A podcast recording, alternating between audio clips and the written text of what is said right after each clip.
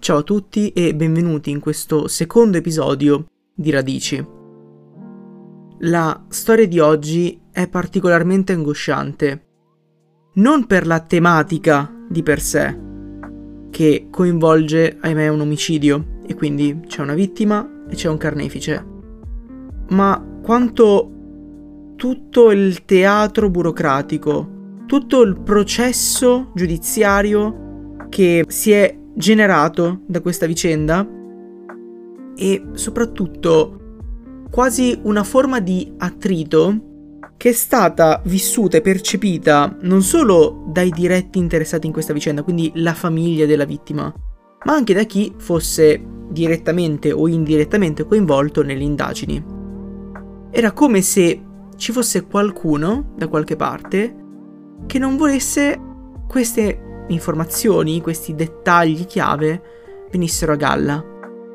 Ci sono voluti quasi due decenni prima di avere un'immagine chiara di cosa sia successo il dodici settembre millenovecentonovantatré a Potenza, quando, per chi non lo sapesse, una giovane ragazza di nome Elisa Claps sparisce improvvisamente.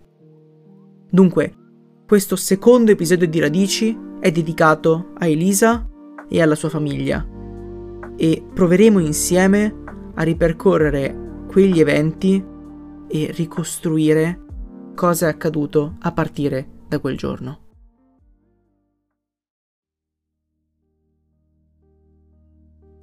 Elisa è una ragazza di sedici anni. Come tantissime coetanee, affronta i primi ostacoli dell'adolescenza con i segreti e le piccole delusioni che tutti abbiamo conosciuto. Elisa è una ragazza d'oro, ama la sua famiglia ed è immensamente amata in risposta. Con mamma Filomena e papà Antonio ha un rapporto meraviglioso. È la piccola di casa e lo sanno bene i suoi due fratelli maggiori, Gildo e Luciano. Siamo a metà settembre ed Elisa ha superato da pochissimo gli esami di riparazione che le permetteranno di iniziare il nuovo anno scolastico senza troppe preoccupazioni. Vive dunque spensierata i pochissimi giorni che la separano dai banchi di scuola. È una domenica. La famiglia di Elisa sta aspettando lei e il fratello Gildo, che è intento a completare i suoi studi di giurisprudenza, nella casa di campagna a Tito, un paesino non troppo distante da Potenza, dove invece la famiglia Claps vive.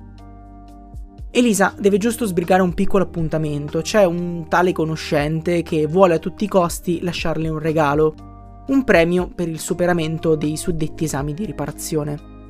Non vuole proprio saperne di un rifiuto e dunque Elisa, che è davvero buona con tutti, accetta suo malgrado. Di questo appuntamento sanno soltanto due amiche del cuore di Elisa. Una di queste è Eliana De Cillis, che l'accompagnerà personalmente. La famiglia invece sa soltanto che intende andare a messa e sarebbe tornata a casa verso le dodici e trenta, da dove con Gildo sarebbero poi partiti per raggiungere gli altri in campagna. Tuttavia, le strade di Eliana ed Elisa si separeranno poco prima che quest'ultima incontri il suo appuntamento. Eliana infatti si allontanerà per fare una telefonata al proprio fidanzato e si accorderanno per ritrovarsi con Elisa una decina di minuti più tardi. Tristemente anche le strade di Elisa e della sua famiglia si separeranno in quella tarda mattinata del dodici settembre del novantatré, poiché questa giovanissima ragazza da quell'appuntamento non farà mai più ritorno. Ciò che fin dal principio lascia perplessa la famiglia Claps è l'apparente attrito che sembra smorzare l'intera macchina investigativa. A volte pare a causa di una manifesta mancanza di preparazione, forse dettata dal torpore che una cittadina come Potenza, sebbene capoluogo, sembra influire sulla unità investigativa. Altre volte sembra invece vi sia una mano invisibile, intenta a muovere altrettanto invisibili fili, le quali marionette invece sono tangibili, concrete come i loro effetti. Al momento della sparizione di Elisa sono ovvi soltanto due dettagli. L'ultima persona vista da Elisa, ossia Danilo Restivo, e il luogo in cui sono stati visti insieme, la chiesa della Santissima Trinità, in centro a Potenza. Eppure nessuno sembra interessarsi a ciascuna delle due evidenze. Restivo viene lasciato libero di uscire da Potenza, si reca a Napoli per un concorso e si muove senza troppe restrizioni. D'altro canto, la chiesa non sarà mai sequestrata per indagini, così come non sarà quantomeno ascoltato il parroco che quella chiesa la gestisce, tale Don Mimì. Anche lui, infatti, lascerà in fretta e furia Potenza per recarsi altrove. Ci sarà solo un frangente in cui per un attimo l'attenzione degli investigatori si concentrerà su Danilo Restivo, nelle primissime fasi delle indagini, quando ancora tantissimo poteva essere fatto.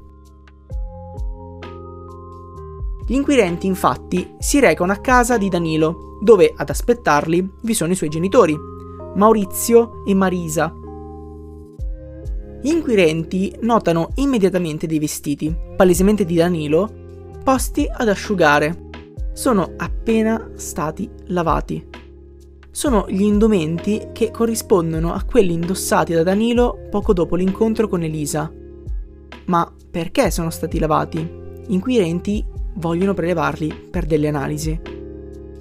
La cosa mette non poco in allarme i genitori di Danilo.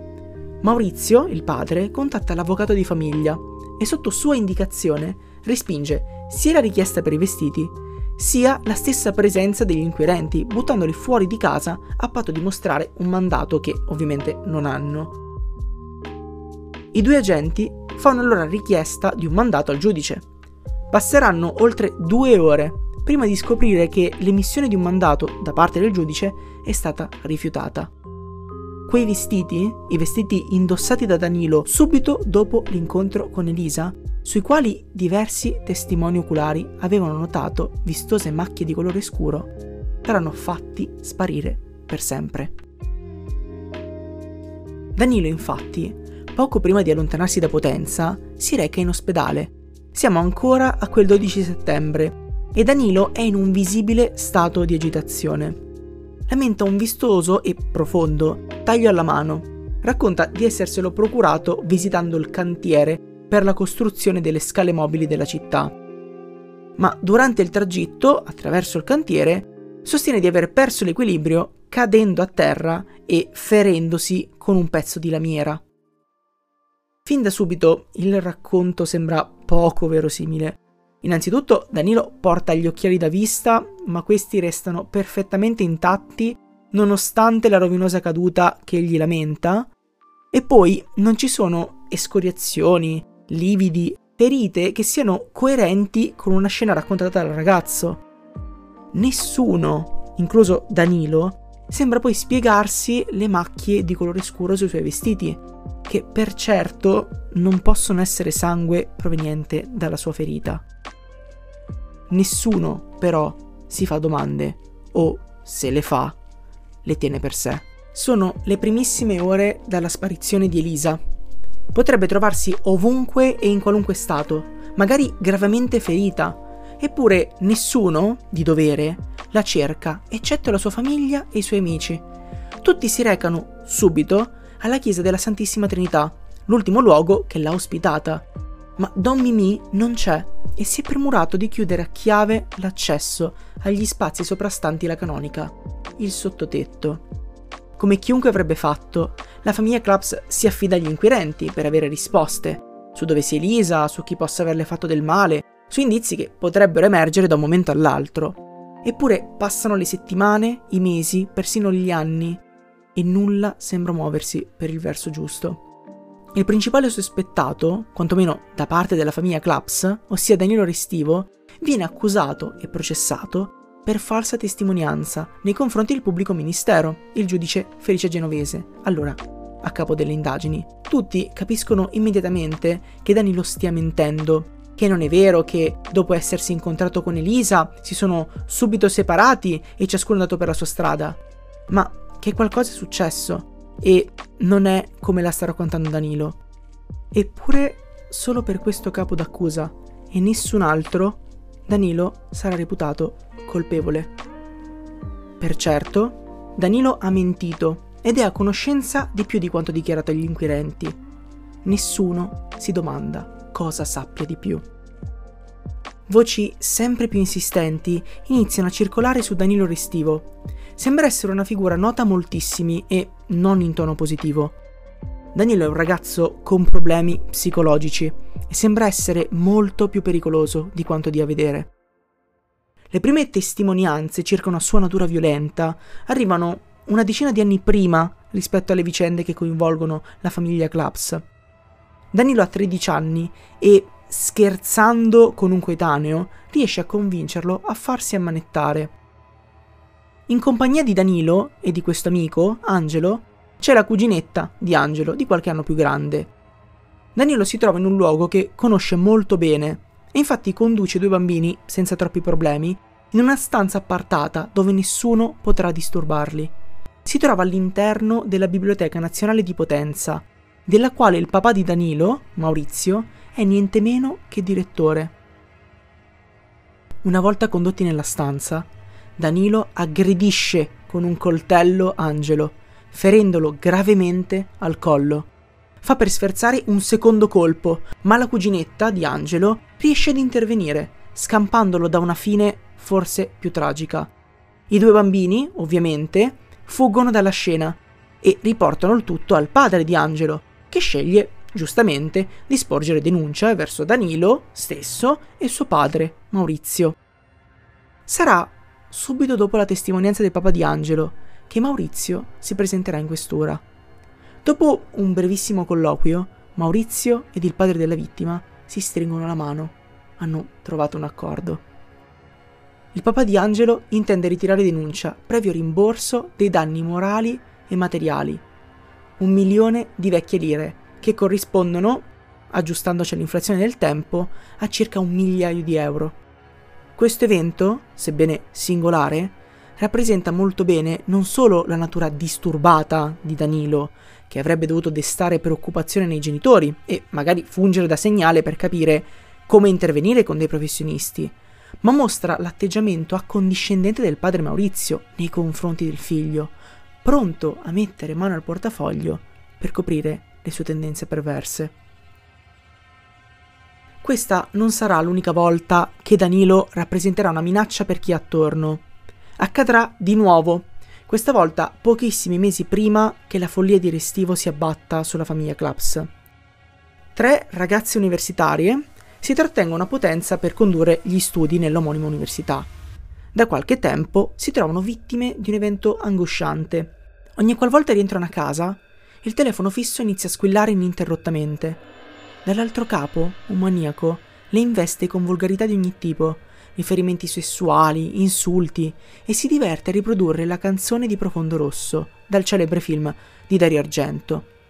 Invia lettere, fa recapitare i loro pacchetti minatori, e sembra descriverle nel dettaglio, come sono vestite, gli interni delle loro abitazioni, delle loro stanze. È palesemente qualcuno che abita nel palazzo di fronte. Di questa cosa ne vengono messi al corrente i genitori delle vittime prima e le forze dell'ordine poi. Viene sporta denuncia contro ignoti.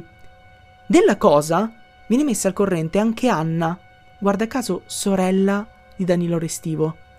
Non ha idea su chi possa essere l'autore di queste violenze, ma forse una parte di lei conosce già la risposta, perché l'autore è ovviamente Danilo. Come Danilo sarà l'autore di simili violenze in giro per Potenza, e non solo. Danilo prova piacere nel tagliare piccole ciocche di capelli alle donne che incontra in giro, siano esse su un bus, in un vicolo di una strada. Danilo si avvicina e zac, taglia loro intere ciocche di capelli e si allontana, spesso prima che facciano in tempo a riconoscerlo. Questa è la persona che da tempo assillava Elisa, una persona non solo disturbata, ma violenta, incapace di controllare le proprie pulsioni, pericolosa per se stessa e per altri, e come se non bastasse, protetta da mani invisibili, pronte a coprire tutte le tracce. Tutti, non solo la famiglia Claps, sembrano intuire che Danilo sappia ben più di quanto contestato in tribunale, che quella condanna per false testimonianze sia solo la punta di un iceberg che galleggia placido in un mare di menzogne. Eppure nessuno, di dovere, sembra fare nulla. Improvvisamente, quasi a distogliere l'attenzione da Danilo, emergono numerose piste, tutte accomunate da un dettaglio. Elisa sembra essersi allontanata spontaneamente. Una pista la vede fuggita in Albania con un amante, oppure in Brasile, o ancora in un villaggio del Corno d'Africa. C'è chi afferma, ed è pronto a giurare, di aver visto Elisa in vita ad un orario successivo all'ingresso di Danilo in ospedale, di fatto fornendogli un alibi di acciaio. Peccato che puntualmente tutte queste piste si siano rivelate completamente false, e che quel che è peggio abbiano contribuito a prolungare la sofferenza della famiglia di Elisa, costretta ad assistere a un teatro che li vedeva protagonisti di una tragedia in cui tutti erano disposti a fare da spettatori. Immaginate di essere Antonio, il papà di Elisa, o magari Filomena, sua mamma, oppure uno dei due fratelli, Gildo e Luciano. Immaginate cosa possa significare vivere ogni compleanno, ogni festa, ogni giorno della propria vita, aspettando notizie sulla propria persona amata che non arrivano mai.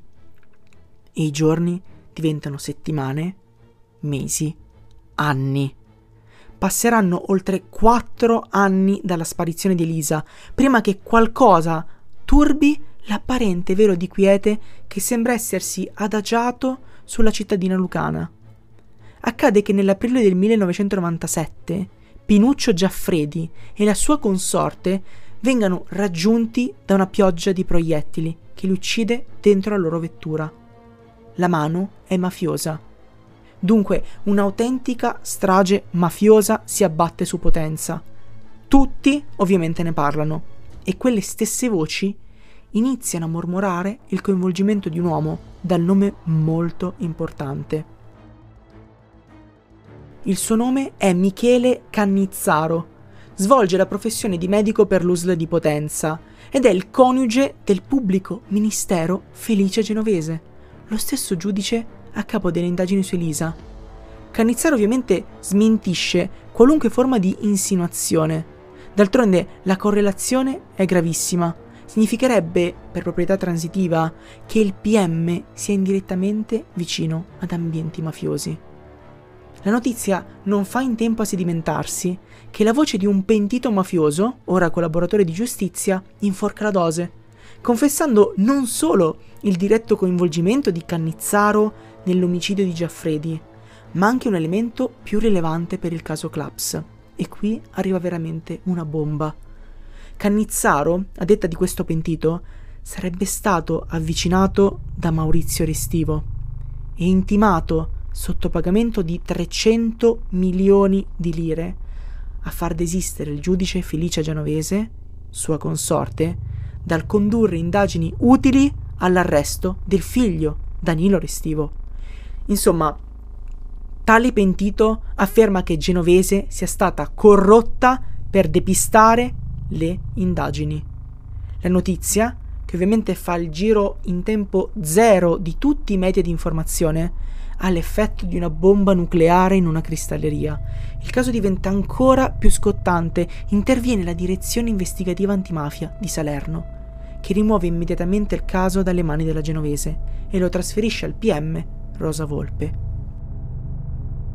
Siamo nel bel mezzo dello scandalo Toghe-Lucane, che, come fa intuire il nome, colpisce decine di volti e nomi fondamentali della giustizia della regione Basilicata, ma anche politici e figure sociali di grande spicco. Corruzione, depistaggi, tangenti, un mix che attraversa la comunità e la ribalta. In tutto questo tempo, Danilo Restivo si diverte a torturare la famiglia Claps, crea blog, manda mail minatorie in cui si finge un sostenitore della sua stessa innocenza. Fa di tutto per far credere, a suo modo, che Elisa sia la sola responsabile della propria sparizione.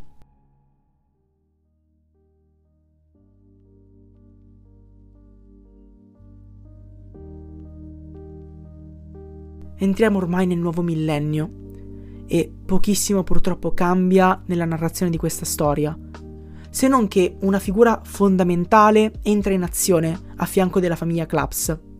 Il suo nome è Don Marcello Cozzi, un alleato prezioso che si rivelerà determinato a non far spegnere la luce mediatica sul caso di Elisa, e non solo il suo, ma di centinaia di altre famiglie.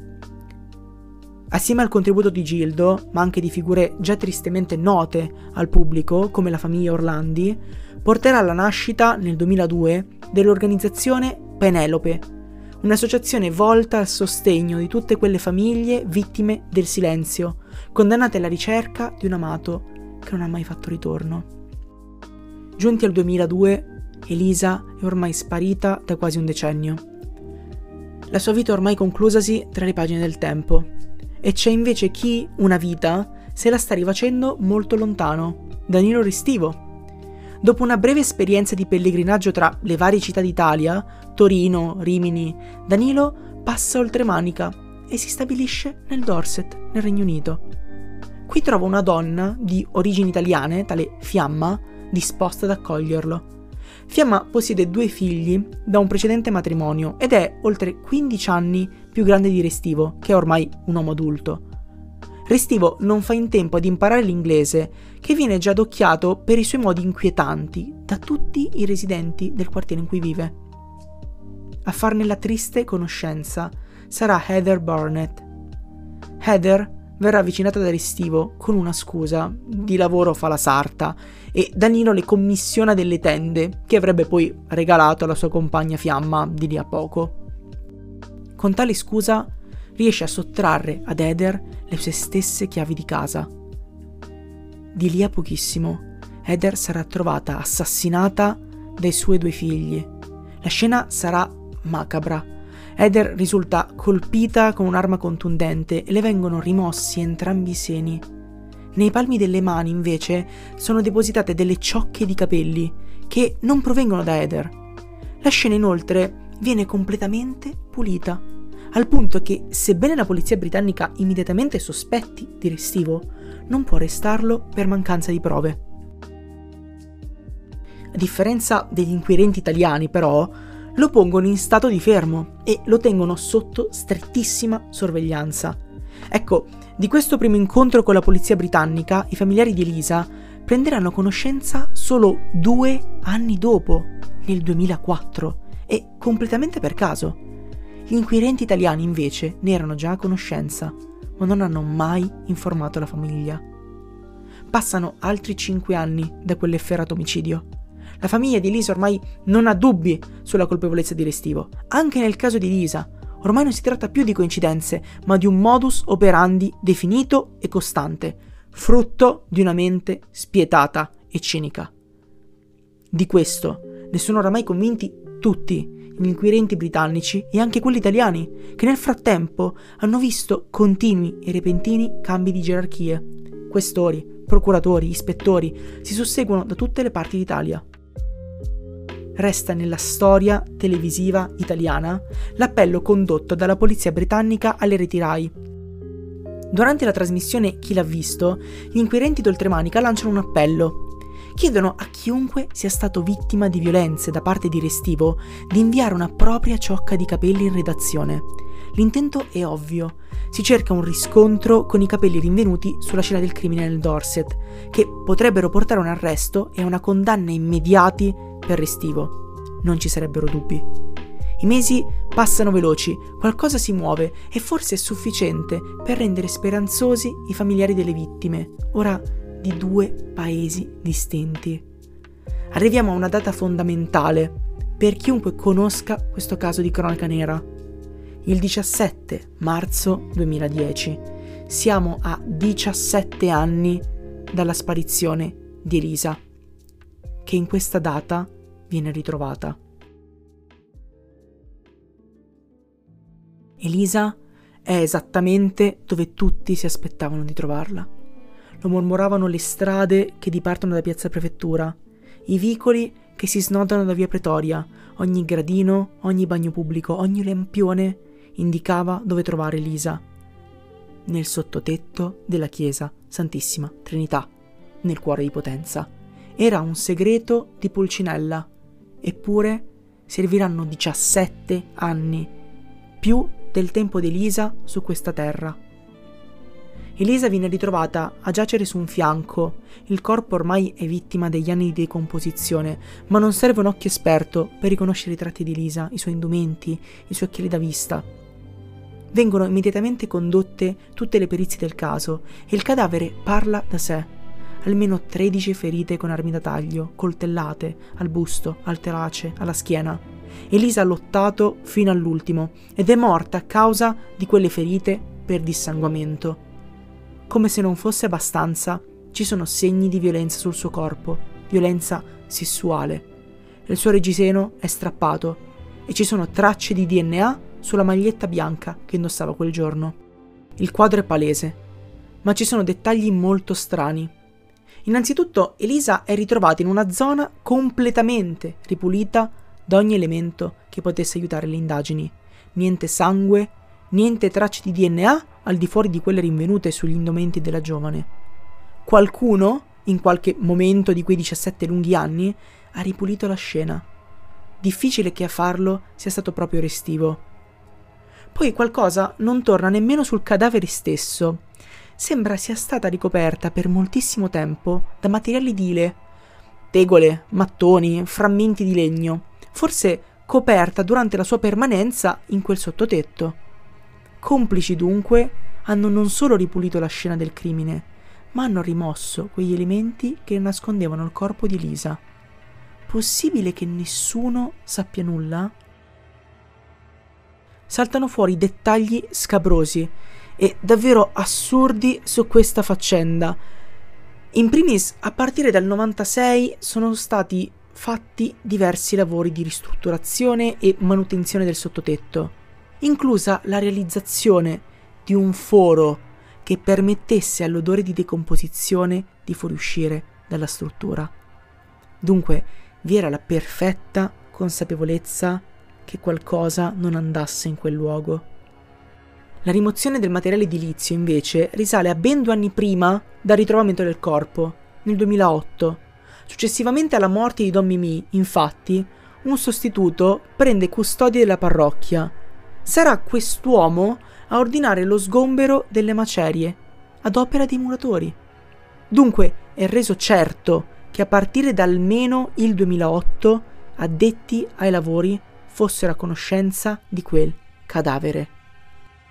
Un altro angosciante elemento arriva dal gennaio duemiladieci, appena due mesi prima del ritrovamento del corpo, quando il vice parroco nota durante dei lavori di sgombero la presenza di un cranio.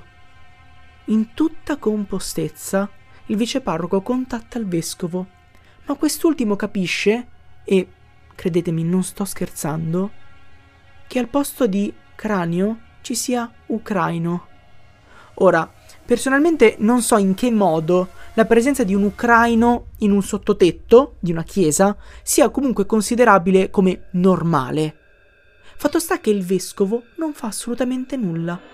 Nessuno viene allertato di questa macabra scoperta. Dovremmo arrivare a marzo, quando qualcuno decide che è tempo di restituire il corpo di Elisa a chi la cerca da quasi due decenni. Ma i dettagli sconcertanti purtroppo non finiscono qui. Da qualche tempo i locali soprastanti la canonica sono in gestione a un ente privato, che impiega suddetti spazi per lo svolgimento di attività di varia natura, una sorta di centro sociale.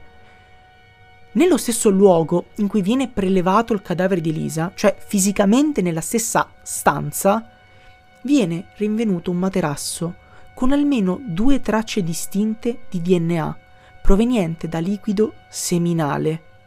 Ora, non è chiaro se il materasso fosse stato trasportato in quel sottotetto o se, peggio ancora, fossero consumati con regolarità rapporti sessuali nel sottotetto di una chiesa, a pochi centimetri dal corpo di Elisa.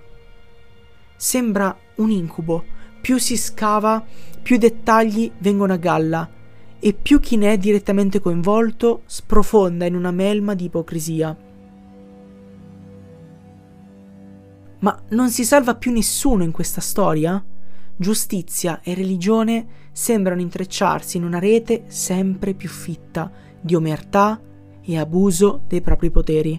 Ormai si distingue soltanto chi cerca di districarsene. Il senso del dovere diventa eccezione. Passa quasi un anno da quel macabro rinvenimento. Non c'è dubbio sull'identità di Elisa e tocca alla famiglia addossarsi il dolore di rivivere da capo tutto quel tormento. Ma resta ancora qualcuno, una persona, a cui fare pagare per i propri errori. Il D N A sulla maglietta di Elisa appartiene a Restivo, non c'è più alcun dubbio. Nel Dorset la polizia britannica trova altri indizi, un intero corredo di ciocche di capelli che Restivo ha collezionato negli anni, provenienti da vittime di tanti luoghi che ha visitato. Il trenta giugno duemilaundici Danilo Restivo viene ufficialmente condannato all'ergastolo per l'omicidio di Heather Barnett e indirettamente anche per l'omicidio di Elisa Claps. Da quel momento si aggiunge anche la condanna italiana. L'undici novembre duemilaundici giunge la condanna perentoria a trenta anni di carcere. Sarebbe stato ergastolo, ma la precedente condanna per falsa testimonianza e tante altre ormai perdute in prescrizione hanno fatto sì che la pena si abbassasse. La condanna italiana sarà poi confermata in tutti i gradi di giudizio. Restano tantissime domande che purtroppo non vedranno mai risposta, seppellite sotto il peso degli anni e del tempo ormai andato. Perché Danilo Restivo non fu messo in stato di fermo, come accadde invece nel Regno Unito, dopo la sparizione di Elisa? Perché i suoi indumenti non vennero sequestrati, la propria abitazione e la chiesa della Santissima Trinità perquisiti? Perché non vennero mai chiesti i tabulati telefonici dell'abitazione di Restivo, messi sotto controllo dopo quelle vicende di molestia alle tre studentesse universitarie? Si potrebbe pensare che il ritrovamento di Elisa corrisponda alla parola fine per questa vicenda, ma non è così, perché questa sofferenza si è protratta per quasi due decenni. Sarebbe bastato fare tutto nel modo corretto, forse non salvare Elisa, ma donare a chi Elisa l'ha amata la consapevolezza di poter andare avanti. E invece no, vent'anni a lottare contro il mondo per avere ciò che spettava loro di diritto, verità e giustizia. Ci tengo a dirvi che questo mio racconto rappresenta una frazione di quanto vissuto dalla famiglia Claps. Ho dovuto rimuovere mio malgrado dettagli e porzioni interessantissime al fine di non appesantire troppo un racconto già tragico di suo. A chiunque si mostrasse interessato a conoscere di più sulla faccenda, consiglio il libro Per Elisa, scritto a quattro mani proprio da Gildo Claps e dalla scrittrice Federica Sciarelli, e da cui questo episodio di Radici ha tratto moltissimo. È un libro duro, a tratti veramente insostenibile, ma penso sia necessario per capire quanto la forza di volontà e il coraggio possano andare oltre decenni di omertà e giochi di potere. Questo episodio, dunque, lo dedico all'associazione Penelope, alla famiglia Claps e a chiunque stia ancora aspettando una telefonata che li faccia tornare a vivere. Io sono Michael e avete ascoltato Radici. Vi ringrazio e a presto.